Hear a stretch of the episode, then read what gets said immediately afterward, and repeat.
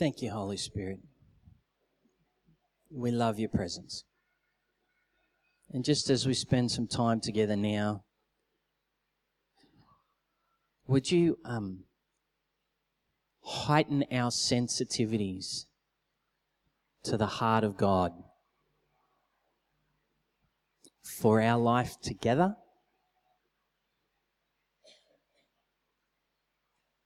And for our personal journey with Jesus. Just heighten our sensitivities, Holy Spirit. Lord, sometimes we miss the nuances of your presence. The nuances, those gentle impressions of your words to us. We don't want to, we don't want to miss that today, Lord. And we thank you that you're committed to speaking to us. And we thank you that you've declared that your people hear your voice. And we just agree with all of that now. In Jesus' name, for His greater glory and for our well being. In Jesus' name we pray. Amen. This morning, I want to share just a little bit about what's on the heart of God for us as a fellowship of believers this year. There's a few sort of key things that uh, we believe that has um, God has said He wants to be busy about this year, and so we want to kind of follow in with what He's doing. Um, you may remember last year uh, that we had sort of three kind of pegs or or focus points that we zeroed in on, uh, and, and through the course of the whole year, we we pressed into uh, identity, understanding who we are as children of God. We pressed into um, identity, purpose, understanding why we're here for the greater glory of God. And we also pressed into the whole area of kingdom family, the life of the church. And it was just, I mean, we're, we're sort of sitting on the platform of all of that that God was doing in the course of the last year. And it was really wonderful, all that he's been, he did last year. And at the end of last year, um, Nicole and I and the, the ministry and leadership team here at the Vineyard, we spent, we went away and we spent some time together going, God, um, thank you for all that you've done this year. Um, but we also want to press in now and ask you what's on your heart for next year, for 2015. And so we spent this time together before the Lord. It was really great. I love working in those environments because it's, it's, it's really dynamic and you actually get to experience just the richness of the Holy Spirit as He's revealing what's on the heart of God from others. And then somehow He, He graciously kind of just brings it all together to make sense or one big picture. It's really outstanding to do, to be a part of. And um, so we did that together and we spent time in the Lord's presence together. And, and, and so this, this is some of that conversation that I want to share with you this morning, okay? And so, um, uh, and, and, and I want to bring to it a little bit of um, my understanding of what uh, I believe the Lord's saying to us. Now, um, it's very interesting uh, because what we tend to do when we think about um, vision is we want to get very practical. And sometimes we want to get very nuts and bolts about it all. Um, but I, I, I want us to try and approach this a little differently today. Some of you here in the room are musicians, or you, at some point you've played a musical instrument, or maybe you've sung at some point. So, can I just get an indication of anyone that's played an instrument, or you've got an understanding of music, you love song, and just pop your hands up. Okay, beautiful. So just hang on to that because I, I, I want you to approach today like a musician through music. Now, musicians approach things very differently to someone who may not be terribly musical um, but is perhaps maybe more of a, um, like a painter. Someone that loves to paint. Do we have any painters among us? People that, artists? We've got one, two, three. Any more artists? Four, five? People that love to paint? Not just paint, but, you know, like draw and all that sort of stuff. We got a, okay, we got a few more in there. So I, I, I just want you to come with the way that God's made you to this conversation. Um, for some of us who maybe aren't necessarily musically geared or, or um, uh, you know, artistic, some of us may be more kind of, um, what, what what's that? Word, word type people, literate. You know, they like reading literature. Um, they so rather than go and sit in a corner and listen to good music, you'd rather pick up a book and go and read it. Do we have any of those kind of peoples? Book, book type people? Yep. Yep. Beautiful. Yep. Just come at today as that kind of person, the way God's made you. I don't, I, I desperately don't want you to try and turn off who you are in the hope that you'll get this. You need to come as you are in the way that God's made you. And everything that I share today, His, His Spirit is going to, is going to help you connect into it just the way He's made you. And so there's going to be this, these nuances of moments for all of us in this where some of us are just going to have these little moments of like, oh, I get that. And those moments are going to be different to the people sitting next to you. Because some of them next to you, they're going to get these little nuanced moments of the Holy Spirit as we're going along. They go, oh, now I really get that. I didn't get that, but I get that. All of this is really important. Okay? Or, so I want you to come as you are. What sort of other people do we have here? Um, sort of, oh, oh nature. Got any nature lovers here? People that prefer to, I know Scott, Scott likes, actually, I'm going to tell a bit of a dib dib dob dob here. Um, but Scott's um, sacred pathway, is a way of describing it, is water. So whenever he's, just out of our conversation, he shared with us that whenever he's in the surf, the shower, sitting in the jacuzzi. Uh, he, gets really, he gets really like, I don't know, somehow dialed into God. Um, for some people, it's walking in um, the mountains. Uh, there's all God's made us so wonderfully different, and and we need all of who we are because God's Holy Spirit has drawn us together and the book of Acts calls this amazing group of people the fellowship of believers. And it wasn't until later on, till the early church was a bit further down the road in its journey, that um, someone actually then called them the church. They said, these are the people of the way. The way being a capital W. In other words, they didn't call, they said, these, these fellowship of believer people, they are the people of the way. And the way was referring to Jesus.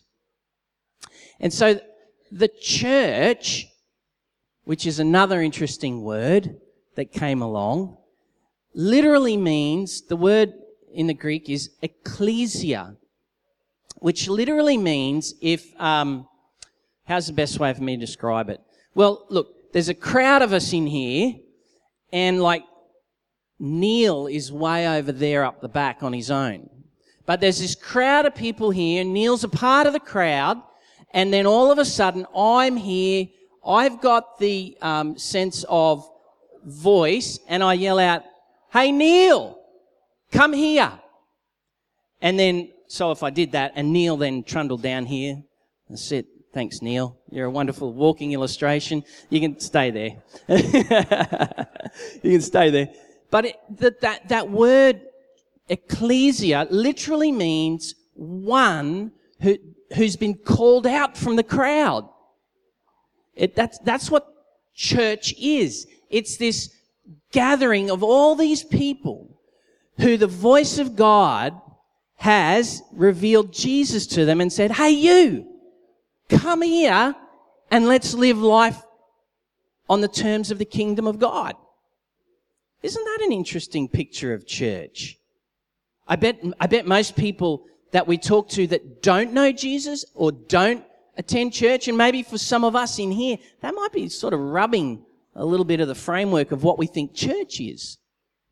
But the church is the gathering, the fellowship of all those people who've been called out by God to come and be his people in the earth, the people of the way, the people of Jesus. And that's who we are here at Vineyard Pine Rivers.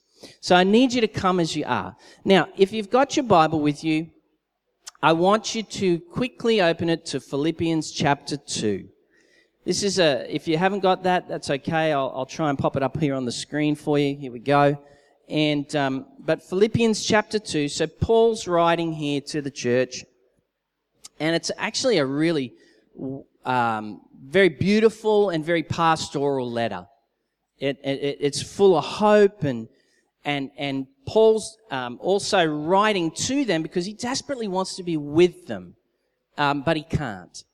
So here we go. Let me just read this to you. If you have any encouragement from being united with Christ, if any comfort from his love, if any fellowship with the Spirit, if any tenderness and compassion, then make my joy complete by being like-minded, having the same love, being one in spirit and purpose. Do nothing out of selfish ambition or vain conceit, but in humility consider others better than yourselves. And each of you should look not only to your own interests, uh, but also to the interests of others.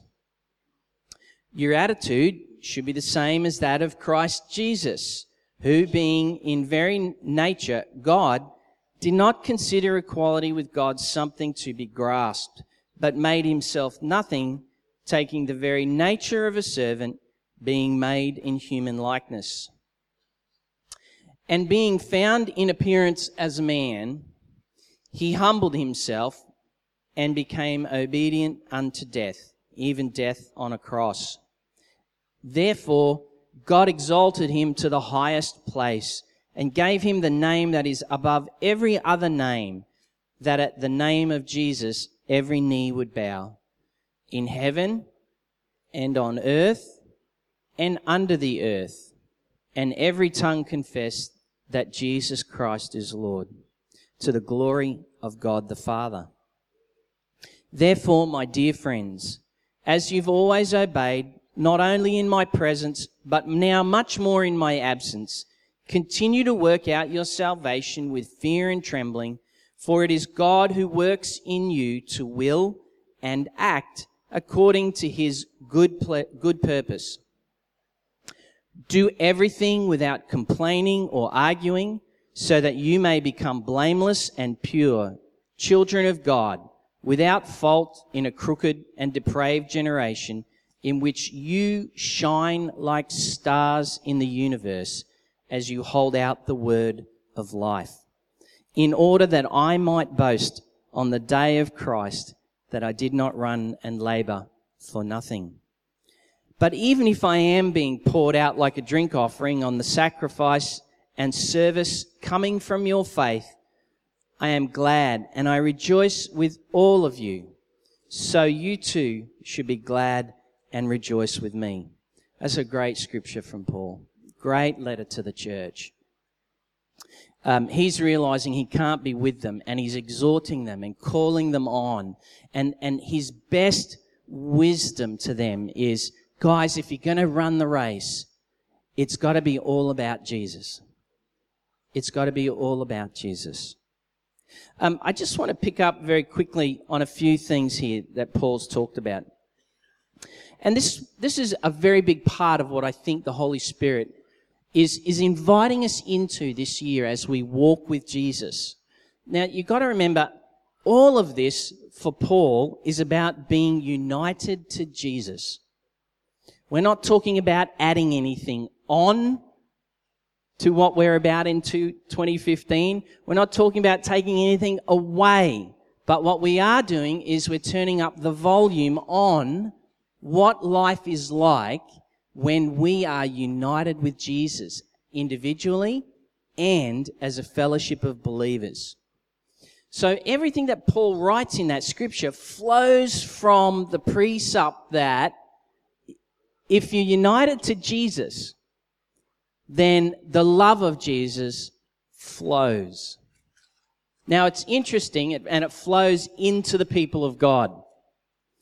So that the thing that then flows through the church, through the people of God, is the same love that Jesus has flowing from him, which is for the Father's greater glory. Jesus was heaven bent on making sure there was greater glory to the Father in everything that he did. And you can read more about that sort of stuff in John chapter 15 through to 17. Okay?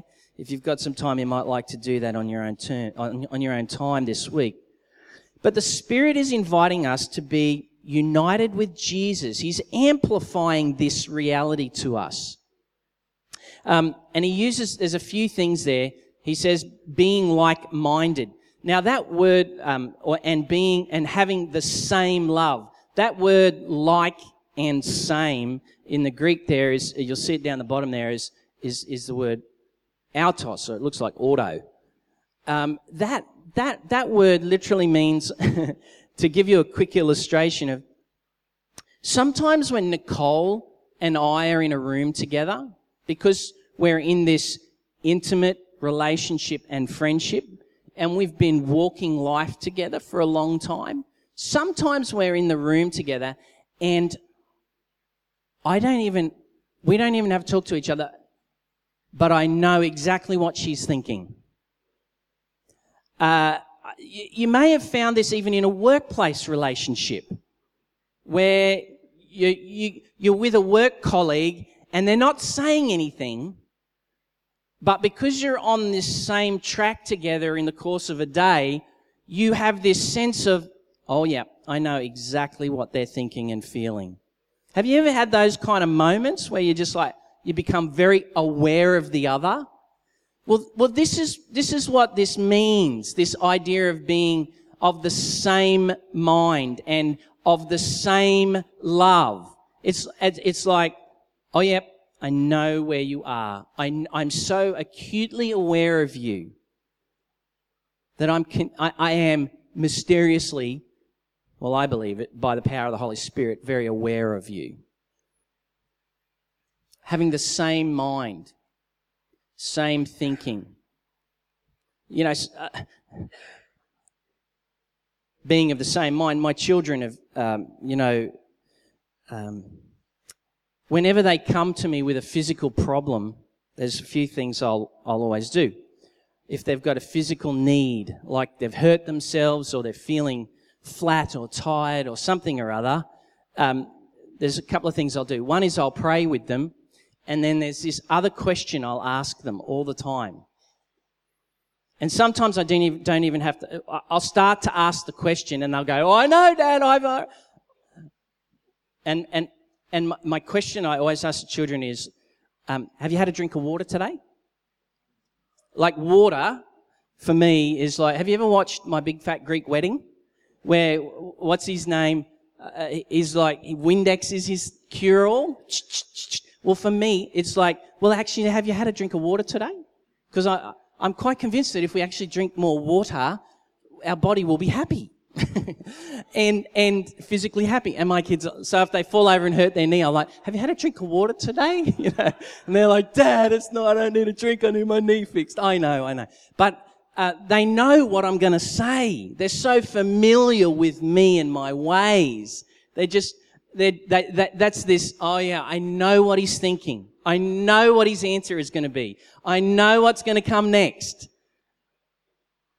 This is, this is that sense of this being of the same love and of the like-mindedness of Jesus.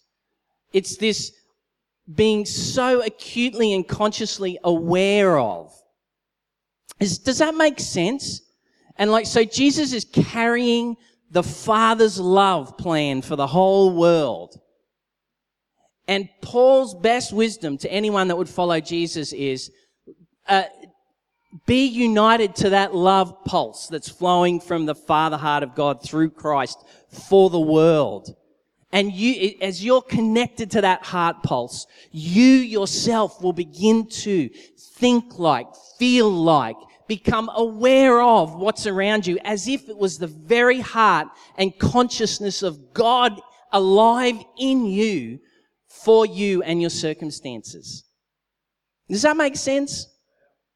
It's really important you get that. Because if we can't get that, the rest doesn't apply. The rest doesn't apply. That's where it all, for Paul, starts and builds from. Or starts and falls away from. It's being about being united to Jesus. You know, I went to a friend's uh, friend of mine last Sunday night. He was commissioned as a new pastor of a of a of a Baptist church, and it was it was just great to be able to go there and cheer him on and say, "You beauty," and pray. And and they invited us to Nicole and I to come and join all their sort of elders and so forth and lay hands on them and pray with them as they commissioned them. And it was just a great great moment to be able to go, "Yeah, God, just like give them everything." so that they can do everything that you've asked them to do for this local church. And, um, and then afterwards, he gave this great message, and funnily enough, he like pulls out Philippians 2 and does this great message about he's, you know, he's a Jesus man. He said, I'm a Jesus man. Beginning, that's where I start, finish, I'm a Jesus man was his language. And he called the people on to being a people of the vision of Jesus of having a vision of Jesus for their, for their life as a church together. And as I was sitting there, the Holy Spirit was speaking to me. And he took those, those words that my friend was um, speaking, and then he, he just drilled, the Holy Spirit just drilled down a little bit deeper into me with that revelation. And as he did that, he started to say to me, Kirk, I want you to take having a personal vision of Jesus and let that mature to be one who carries the vision that Jesus carried. See, there's a, there's a, there's a maturing there that from, oh, I see Jesus. I need Jesus. I love Jesus. I want to be a person of Jesus but then there's a maturing process where the Holy Spirit wants to take that revelation of Jesus and who he is as Lord and Savior of all. And he wants to mature that so that we as the people of Jesus carry the vision, the power, the passion of the Father's greater glory that Jesus himself carried. He wants to mature that for all of us. And so this year, I am believing that that is going to happen. Now, he also, Paul also uses this little phrase, he says, of being of one spirit and purpose. And there's a, a it, it, literally means of one accord. Now, um, for those of you who are musically geared or artistically geared, um, you, you can appreciate when you're listening to good music. And then when you're listening to it, it's great. You go, wow, they're really like, that, that, that band, that song, they're like, they're like really connected. And that's just flowing. For some of us, it might be, you know, heavy metal. For others of us, it might be, it might be orchestral eh, eh, or anything in between. It doesn't matter. But there's this sense of, you're very consciously aware of that, that musical group playing in such a way that it, you know, we use words like harmony, in sync and time with each other. They're very aware. And it's, it's, it's like they're all playing, or there's this other saying that we use is, wow, they're all singing from the same song sheet. You know, they're so connected.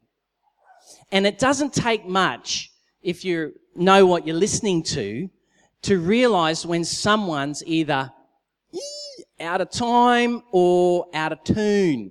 It becomes very, that, that out of step, out of time, out of tuneness can become very like grating to your ear.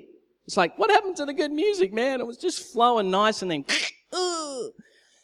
um, that's, that's the idea that Paul's trying to speak of here, of one accord. He's talking about the people of Jesus being, playing this uh, uh, vision and love pulse of the Father's heart of God into the earth in such a way that it's like, whoa, man, that is ama- that's an amazing sound coming out of there.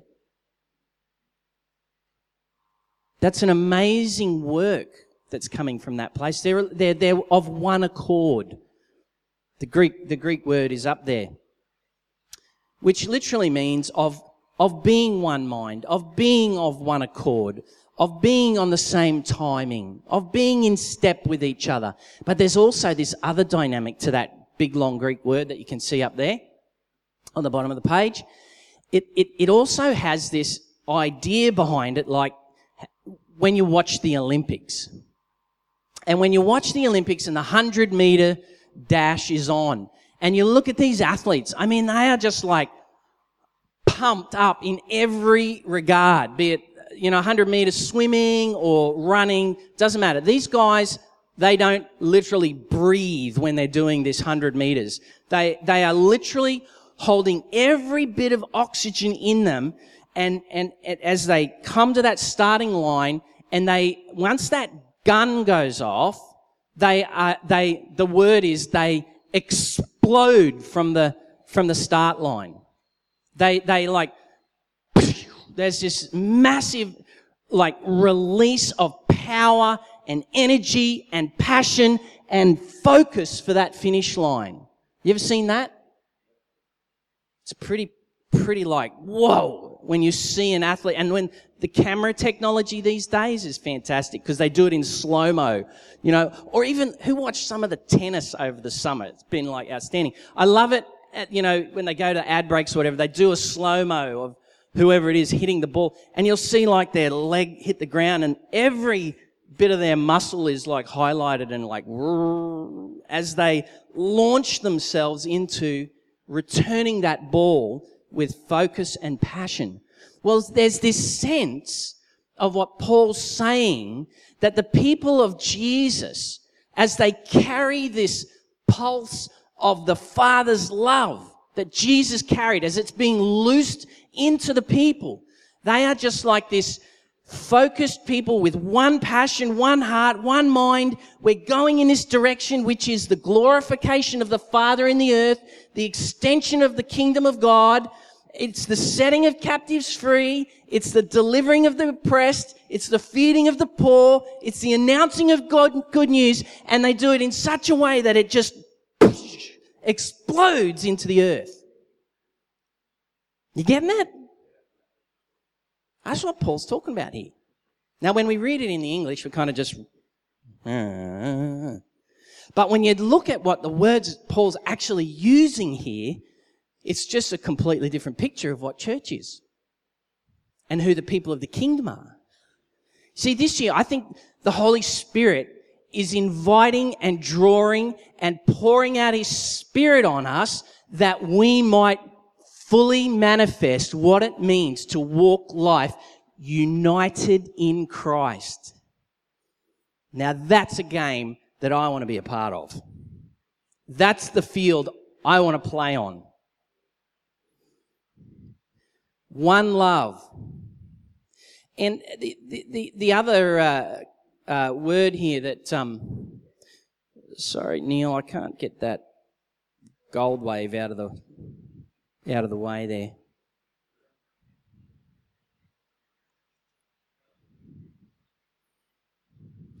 There we go. Thanks, mate. As you read through Philippians 2, Paul then goes on to describe the character, the behavior, and the, the way that Jesus um, lived life. And he did it in such a way, Paul says there in, in 9 and 11, he, he did it in such a way that it would it would reveal God to heaven, to earth, and under the earth. Now, I'll, un- I'll unpack all that at a later stage. But the point is, Jesus is doing this to reveal God's great love to the entire cosmos, both spiritual and natural. That the whole of creation would acknowledge and turn to the great God of heaven and earth. Jesus is on display. And then Paul, he, he then says, and because Jesus is on display, guess what? As Jesus people, we get to carry and display the heart of God to the world. Now, one of my friends in Sydney, he uses this really awesome term. He says, we're meant to be like this preview community of heaven on earth. So you've, you've been to the movies lately? Anyone been to the movies? What do they show before the movie? They show about five or six previews of what is yet to be released, what's about to come in the next round of movies. Well, that's what the people of the way or the church are meant to be. We're meant to be this, this people that display what's coming from heaven on earth today. We're a preview people because we carry the heart of God. We're a preview people. And that's why Paul says, hey guys, you're in the middle of a dark and depraved generation. My goodness. Sounds like Paul's time was a lot like our day. Dark and depraved.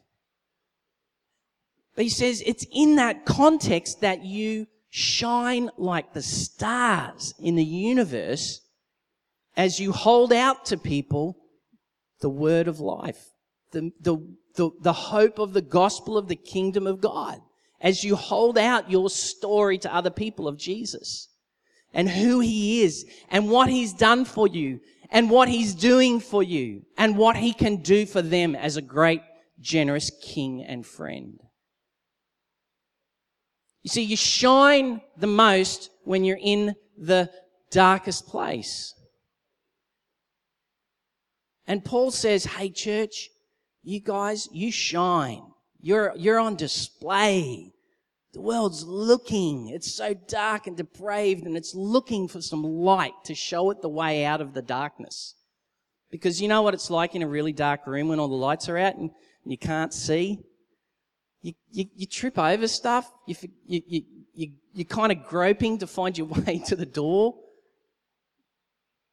God, God is, Paul here is saying that as we carry the heart of God, the church is meant to be these people that shine like the stars. We give light. We're the light bringers. We're the light bringers. For everyone that you have relationship with, where they are caught by darkness, be it spiritual darkness, be it physical darkness, be it economic darkness, relational darkness, whatever that darkness is, you guys and me are the ones who bring the light to that darkness and set people free. And it is ultimately for the greater glory of God the Father. That's why Paul talks here. He says that um, every tongue would confess Jesus is Lord to the greater glory of God the Father. Am I making sense so far? One love one in time, in accord, one mind, same direction, same passion, explosive love of the heart of God on display for the world to see Jesus, that the fruit is, haha, Jesus is Lord to the greater glory of God the Father. Now, that doesn't, well, on, on, on some, some levels, that sounds like, yeah, we know that. Well, absolutely, we know all that. But this year, the Spirit wants to invite us into the power and the fruit of it.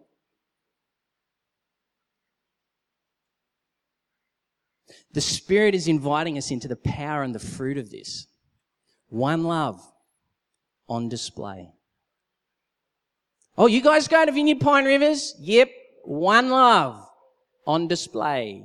One people, one mind, one heart, one purpose, one mind. We're singing from the same song sheet, filled with the heart of the passion of God, doing the works of Christ,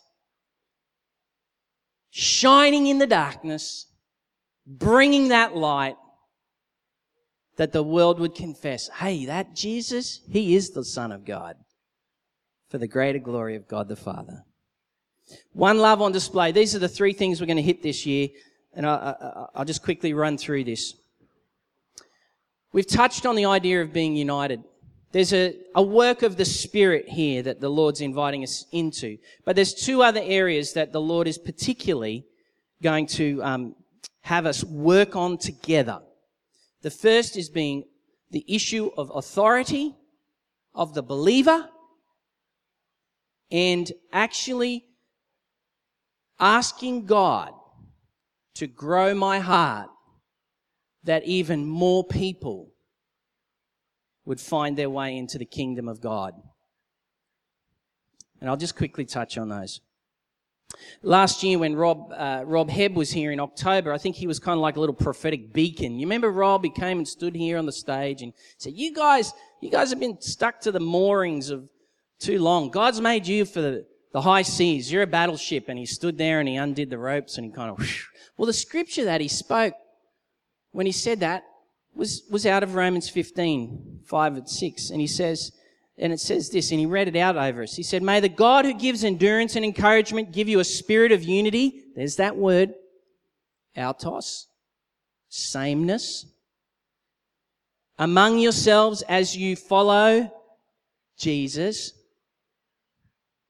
That with one heart and one mouth, there it is again, one accord, you may glorify God and the Father of our Lord Jesus Christ. I, I, believe that he was like a little prophetic, like Holy Spirit messenger that just, hey, heads up, this is coming. This is really on the heart of God for us. So we want to be a people of oneness in Christ, united in Him. The other picture I want to bring to that is, um, as, as I was spending time with the Lord and the team on this, is you may remember in, if you were here, in late December, uh, one Sunday morning, um, um, I just invited um, Sean Wright to come and stand up the front, and we prayed for, at that time, Ethan, who was in hospital with a lung condition. Do you remember that? If you were here?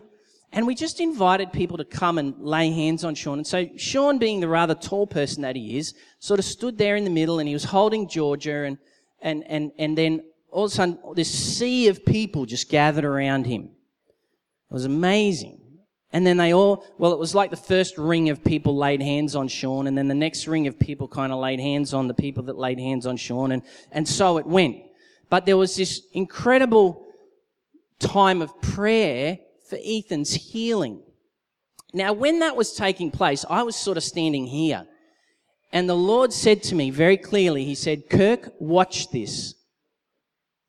And as he, as he said that to me, something, it was like a, like an open vision or something happened in front of my eyes.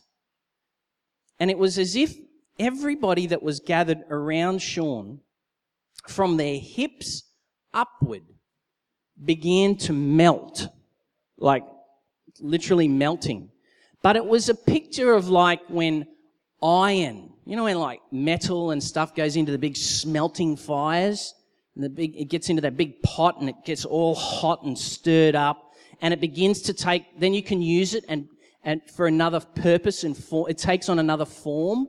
Well, well, this was going on. All of a sudden, from their hips up, everybody became really red and hot and like they were about to burst into flame. And as they did that, I, I lost, I couldn't see, I couldn't recognize who was who. There was this great kind of mashup of all this metal coming together.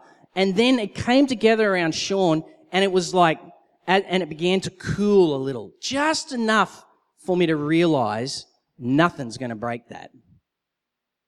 Nothing's going to break that.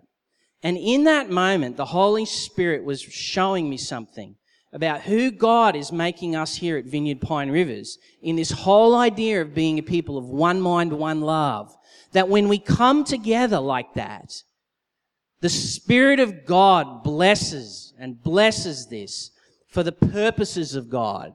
And I believe something very powerful happened in that moment that ultimately then led to Ethan receiving some healing in his body. But there was this, I don't know who any of these people are. I couldn't recognize them. They were just so all in and given and focused on the one issue at the one moment at the same time under the grace of the Holy Spirit and with passionate pleas and declarations praying for the, the healing of Ethan as Sean stood there among us. It was an incredible thing. It like literally burned into my mind. You know how you turn, leave a flat screen TV on too long and then you turn it off and it has screen burn. You can sort of see the shadow that's still there. So I still have the screen burn of that moment in my heart. It's left a lasting impression. I'm like, this is who we are. This is where we're going in 2015 and, and being united in God. Um, William J. Seymour, I went and lay on his grave in, um, in California a few years ago, but he was attributed as the, the birthing place of uh, modern day Pentecostalism as we know it. Anyway, he said this. He said, I can say through the power of the Spirit that wherever God can get a people that will come together in one accord and with one mind in the Word of God, the baptism of the Holy Spirit or the Holy Ghost will fall upon them, like at Cornelius's house. Homework, go read Acts 10, Cornelius's house. Massive story. United. Authorized. Jesus' words to his people are this. All authority in heaven and earth has been given me, therefore go and make disciples. there's a big disconnect. Uh, recently, over the last few months, Nicole and I have had the opportunity to go and pray for a number of people in their homes.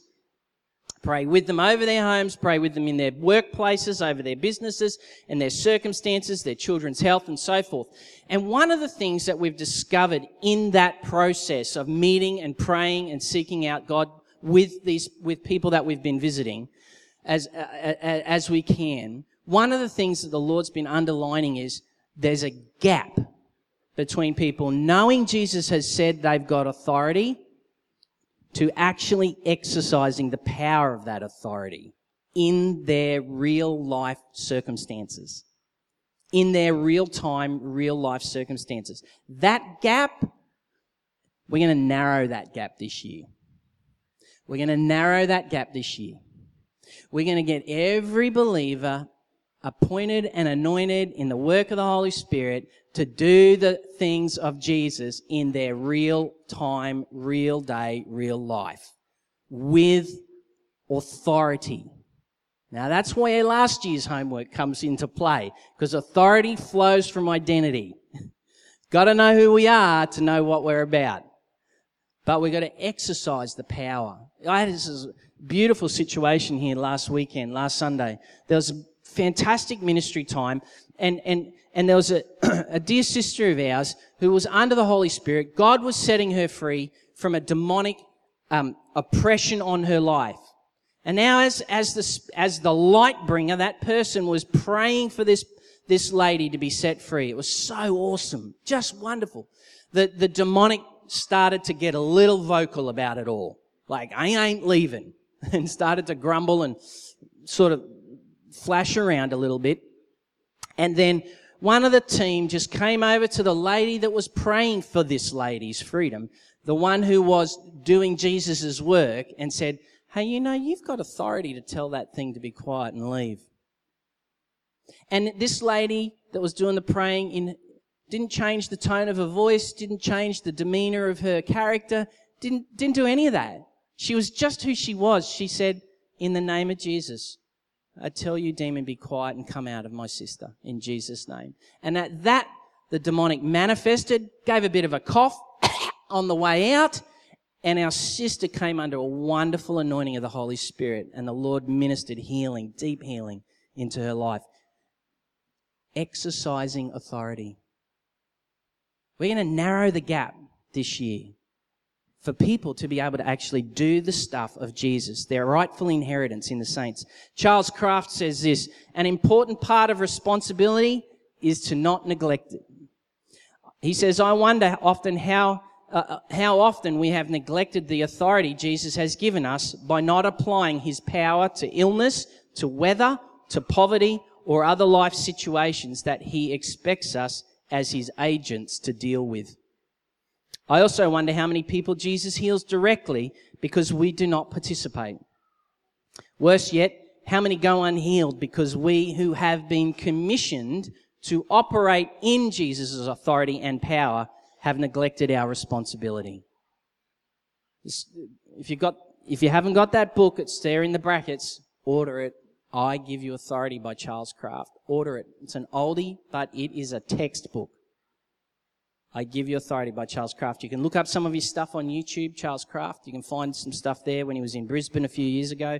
All there. But we want to see, we believe the Holy Spirit is inviting us into that one love, one mind, one purpose, one power of God at the same time so that the Spirit's authorized power on us will bring people into the kingdom of God. Let me tell you a quick story here.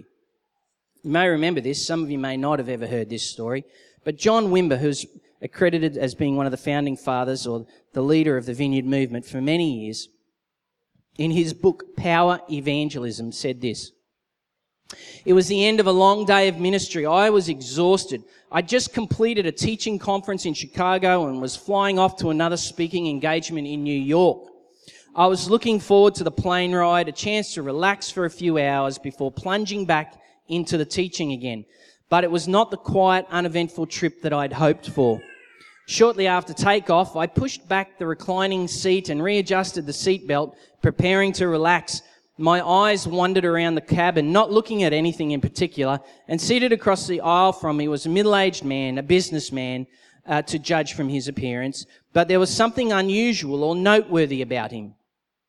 But in that split second that my eyes happened to be cast in his direction, I saw something that startled me. Written across his very face in very clear and distinct letters, I thought I saw the word adultery. I blinked, rubbed my eyes, and looked again. And there it still was. Adultery. I was seeing it not with my natural eyes, but with my mind's eye. No one else on the plane, I'm sure, saw it. I was, it was the Spirit of God communicating to me. The fact that it was a spiritual um, reality made it no less real. But now the man had become aware of my looking at him, or should I say, gaping at him, might be a better description. What do you want? He snapped at me. As he spoke, a woman's name came clearly to my mind.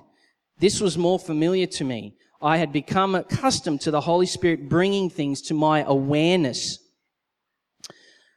Somewhat nervously, I leaned across the aisle and asked him, Does the name Jane, not her real name, but does the name Jane mean anything to you?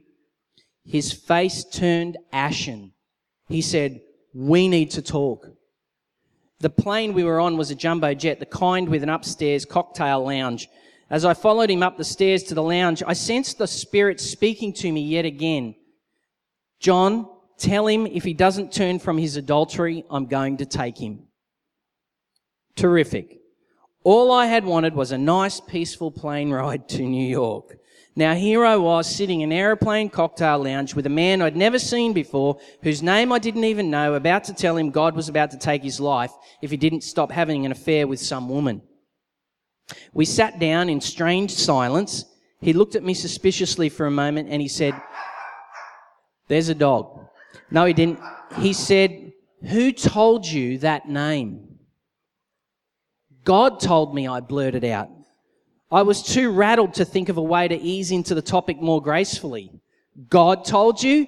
He almost shouted the question as he was shocked by what I'd said. Yes, I answered, taking a deep breath. And he also told me to tell you that unless you turn from this adulterous relationship, he's going to take your life. I braced myself for what I was sure to be a very angry and defensive reaction. But to my relief, the instant I spoke to him, his defensiveness crumbled and his heart melted. And in a choked and desperate voice, he said to me, What should I do? At last, I was back on familiar ground.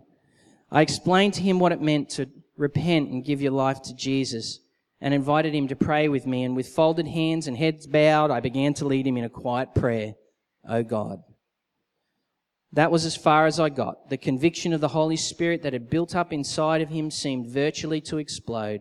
Bursting into tears, he cried out, Oh God, I'm so sorry. And launched into the most heartrending repentance I've ever heard. It was impossible in such cramped quarters to keep hidden what was happening. Before long, everyone in the cocktail lounge was intimately acquainted with this man's past sinfulness and present contrition. And the flight attendants were even weeping right along with him. When he'd finished praying, he regained his composure and he talked, we talked for a while about what had happened to him. The reason I was so upset when you first mentioned that name to me, he explained, was that was my wife sitting in the seat right next to me and I didn't want her to hear. I knew he wasn't going to like what I was about to say to him next, but I told him, you're going to have to tell her. I am, he responded weakly. When? You better do it right now, I said to him gently. The prospect of confessing to his wife was understandably somewhat intimidating, but he could see that there was no other way.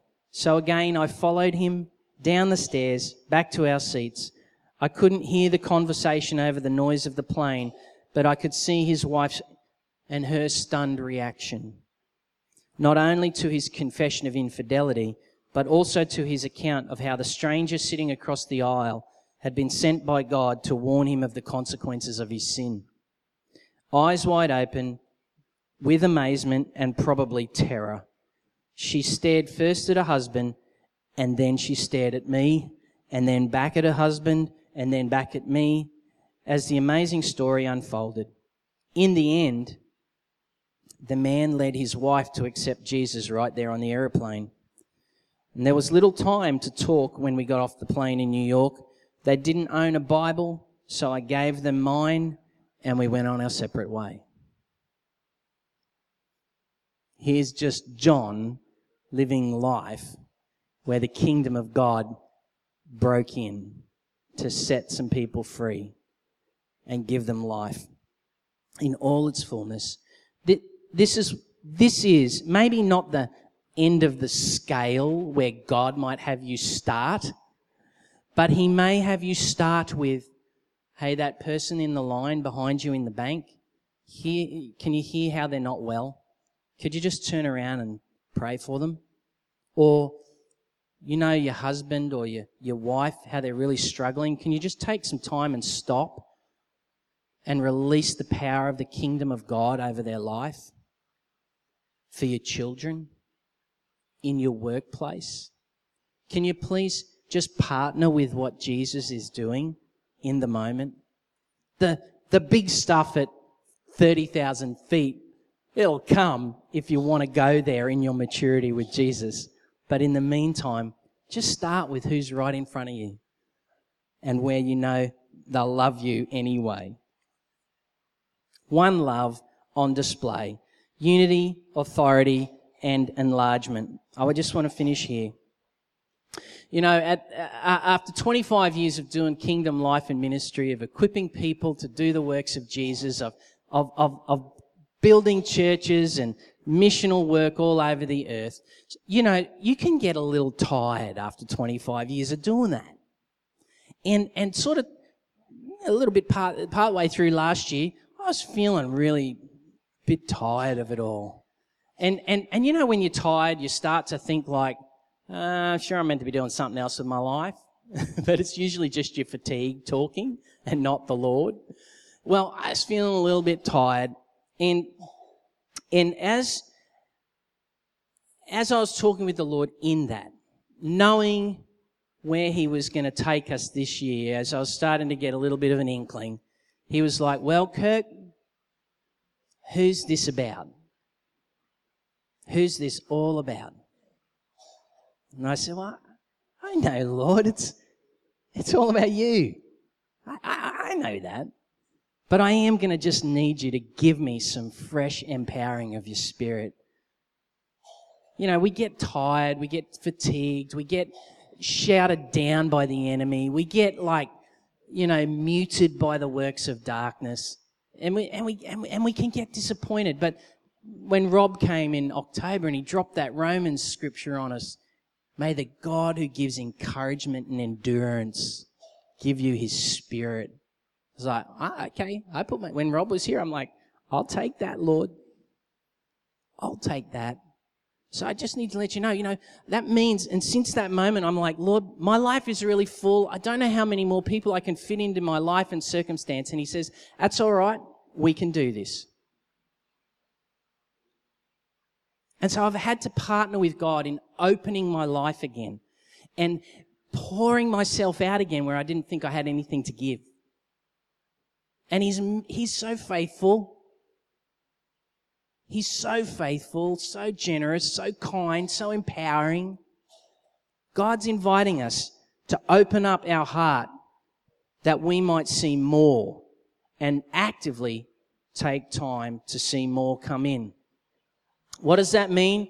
Well, just on this, what will I have to give for the sake of this kingdom advancing? For the sake of joining in with what Jesus is doing as he's extending his kingdom in the earth? Well, for some of you, it might mean that Jesus is asking for your reputation. And that your reputation would become his reputation and not the one that you want to make for yourself to please him. It may mean your reputation. It may mean you need to be seen with people wherever, whoever, whenever. In places that might be awkward or difficult or I don't know how to do this. Let go of the reputation and let the love of God the Father pulse through you connected to Jesus this year. For some of you, it might be your time. Jesus might be asking for your time. I need you. I need you to partner with me and I need you this night of the week and that night of the week or that afternoon of the week. And I, I just, I need you. I need you. I need to, I need you to do this with me. I need your talents. I need your skills. I need your passion. Because Paul talks about all of this stuff flowing out of works or a lifestyle of service. For some of you, you might have to give up your privacy. You right, Ruby? Are you okay? All right, sweetheart. Yeah, we got some water for her? Yeah.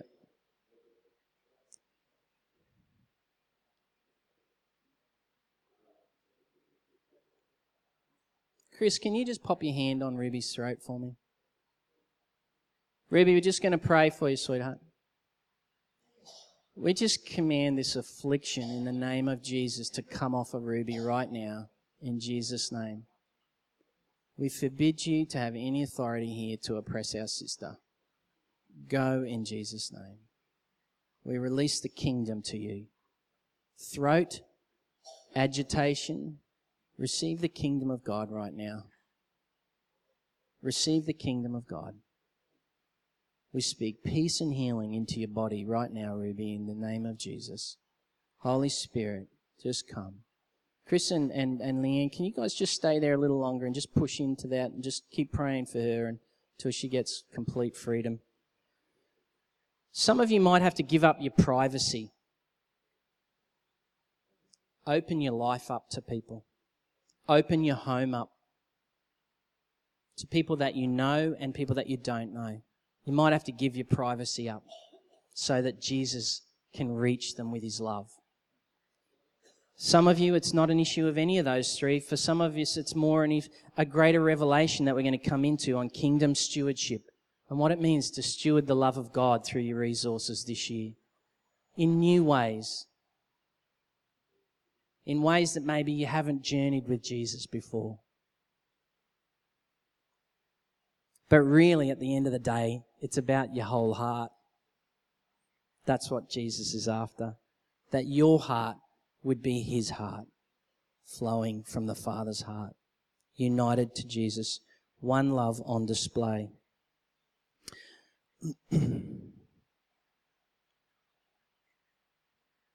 I'm just to finish there. You guys have been really zeroed in and focused, and I just want to say thank you for giving yourself to what the Holy Spirit's trying to do here and say here this morning.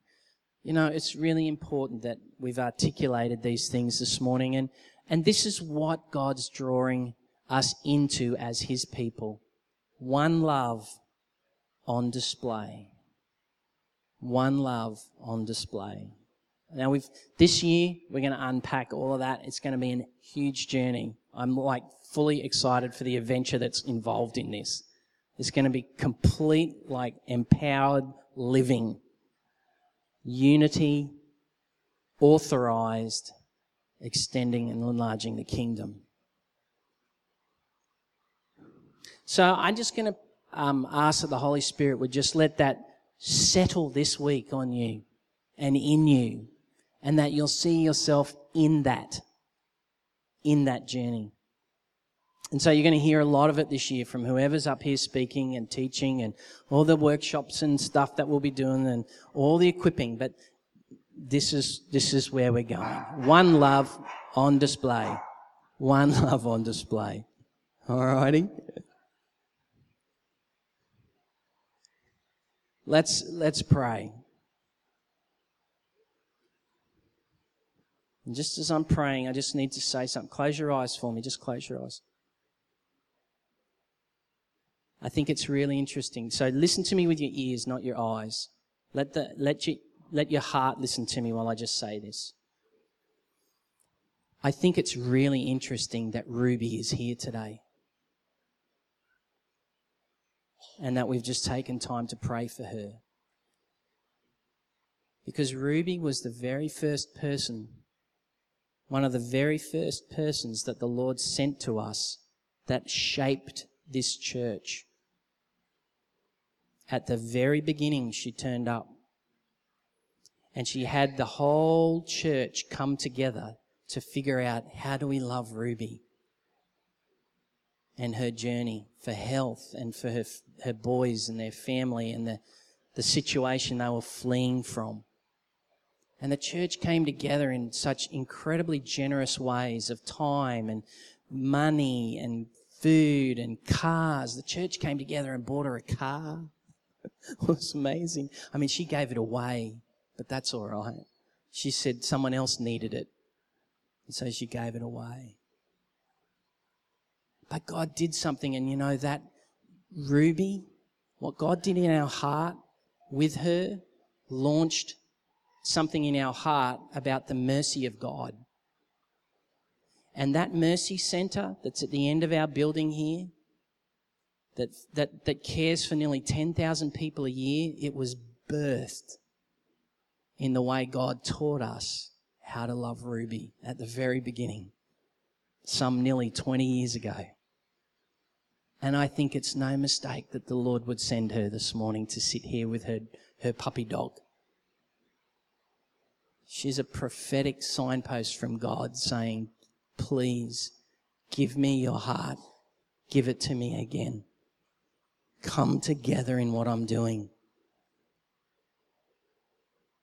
Would you give me your heart? One love, one people, one mind, one purpose. That every name, everyone would confess Jesus, Jesus is Lord, to the greater glory of God the Father in the heaven, in the earth and under the earth. Holy Spirit, would you do that transaction in our heart, whatever needs to take place right now? Just, I just tr- we trust you with that.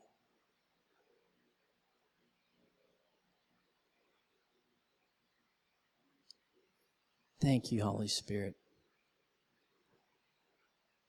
What God's doing in your heart this morning, let the conversation of that, let, let, let, let your spirit, your heart, and your mind and your body be inclined to that conversation this week, please.